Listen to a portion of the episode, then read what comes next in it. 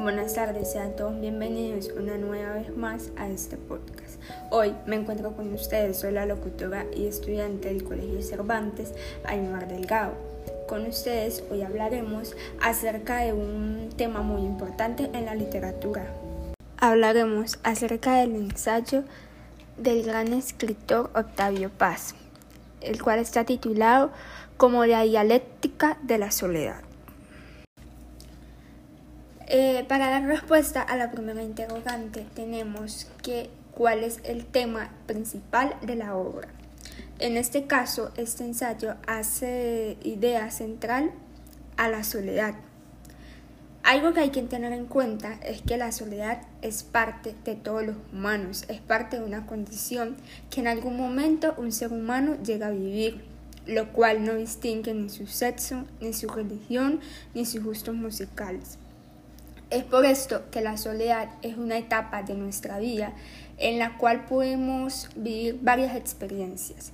Se presenta a lo largo de nuestra vida en distintas situaciones.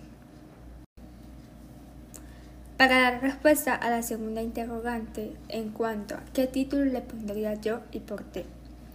Mi título sería La etapa de la soledad. ¿Por qué? Porque es algo que tarde o temprano todos los seres humanos vamos a llegar a experimentar. Vamos a llegar, va a llegar ese punto, ese momento en nuestra vida donde nos vamos a sentir solos. Y está bien. Porque de allí es donde aprendemos a superarnos como personas. La soledad es enojo, tristeza, rabia, decepción.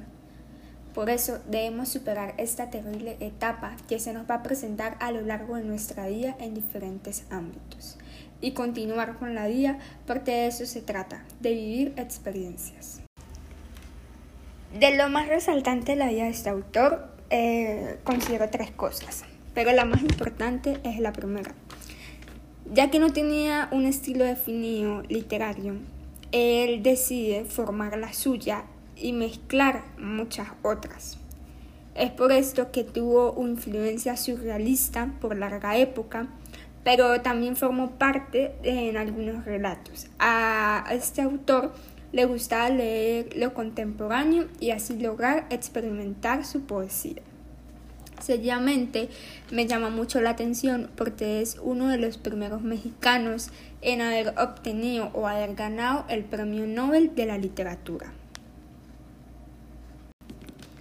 Y finalmente eh, me llama mucho la atención su postura, que va desde lo político, los conflictos en su país mexicano y sobre la opinión hacia otros poetas. Es por esto que este poeta es ensayista, dramaturgo y diplomático por destacar en el país de México.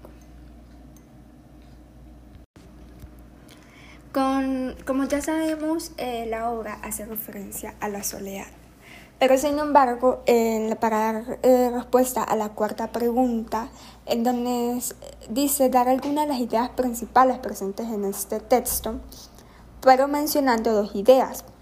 Para la primera, considero que en un párrafo ese autor nos dice, ¿por qué nacer y morir son experiencias de la soledad según el autor.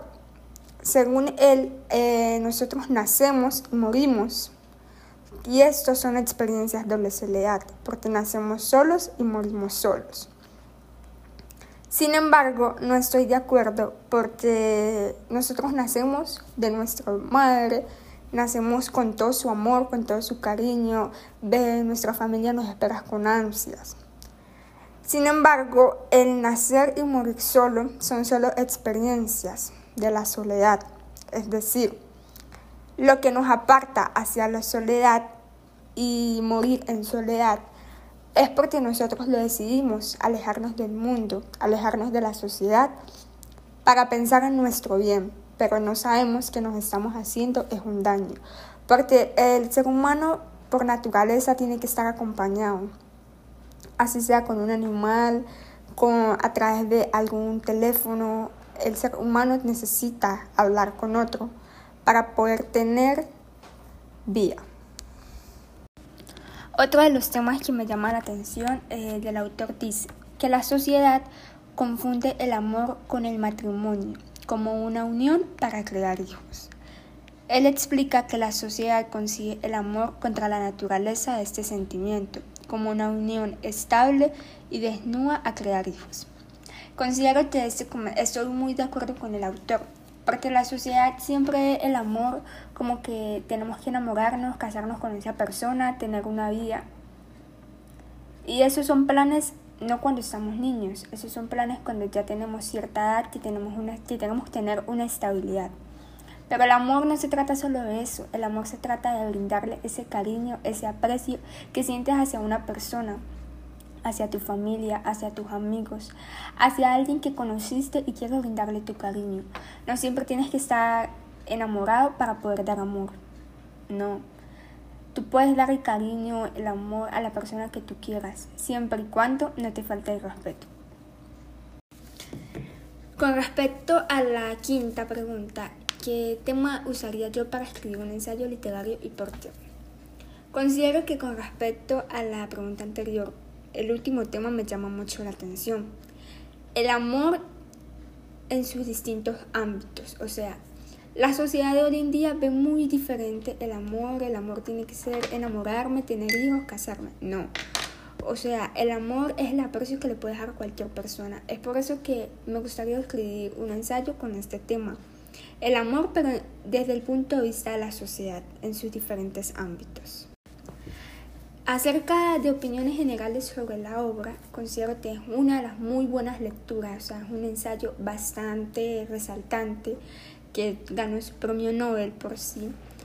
Y está bien conformada porque tiene muchas temas, o sea, muchas variedades para poder leer, comprender, dar tu opinión, tiene del amor, tiene de la soledad, tiene de la unión como familia, como sociedad. Y es por eso que es muy importante leer este ensayo.